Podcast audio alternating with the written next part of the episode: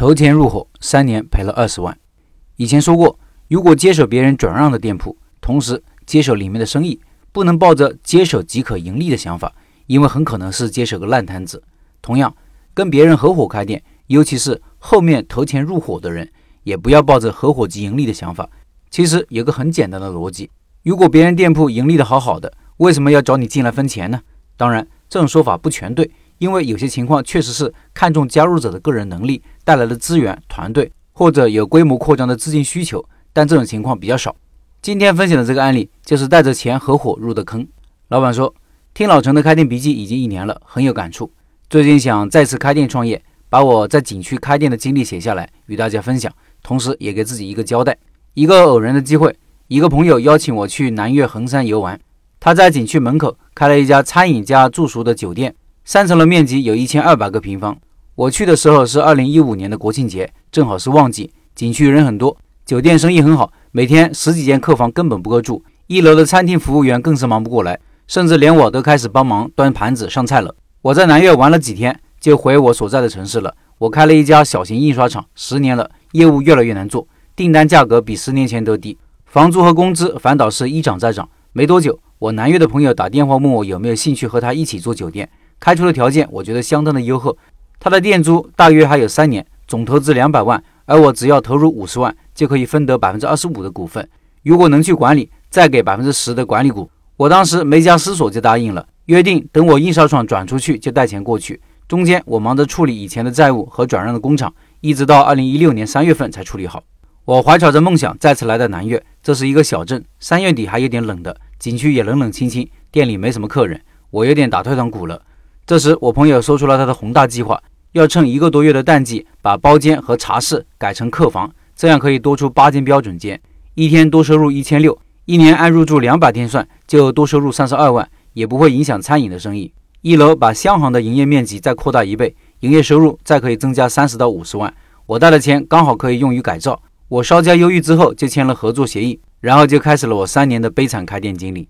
装修改造的过程就不多说了，计划一个月的工期。赶在五一小长假投入使用的，结果到了八月份才弄好，中间生意影响了不说，还有个工人高空摔伤，工头赔不了医药费，家属天天赖在店里要赔偿，最终打了几年的官司。听了开店笔记才知道，装修是每个店老板都会头痛的事情，在前期签合同时买意外险是一定不能省的。八月份到十月份做了几个月的好生意，又引来周围开店者的不满。以前住店和吃饭的客人买香大部分在周边店里买的，现在很多顾客在我们店里买。店大正规不宰客，这样就动了别人的奶酪，各种使坏就来了，围着我的店撒鸡血、砸玻璃，恶意占车位。我们是外地人，本地一些人的丑恶嘴脸现在暴露无遗。有一次店里的保安因为阻止其他店主强占我们的车位，肋骨被打断了，警察出动，人跑了，最后赔钱的还是我们店。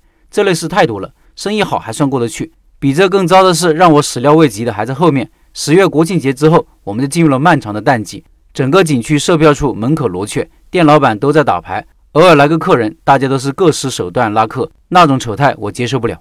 十月中旬进入淡季，一直到来年的五月，一算收入竟然是赔钱的。后来我问了几个老员工，他们告诉我，这个店开了三年多就没赚过钱。我期间也找过我朋友理论，他说我来看到的是旺季的景象，而这么长的淡季是赔钱的，这样的生意怎么可能赚钱呢？我朋友说他的能力差，这么好的位置让我来就是利用我的能力，觉得我一定能挣钱的。我也是哭笑不得，既然上了船，就走下去吧。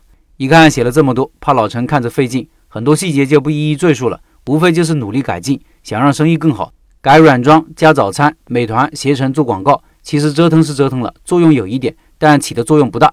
第二年、第三年还是一样的过程，到了租约到期，我们就没有信心做下去了，六十万转让了。我朋友也觉得拉我下水不好意思，给我分了三十万，这样我用三年赔了二十万，结束了我的景区开店经历。以上是老板的分享。这个案例对我的启示有两点：第一，要合伙就要先了解情况，自己即将入伙的店是亏损还是盈利，基本情况要弄清楚。还有就是不要抱着入伙即盈利的想法，创业是有风险的，没有百分之百赚钱的事情。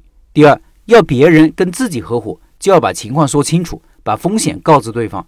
这位老板的朋友显然没有告知风险，这也是合伙过的人基本都难以再做朋友的原因。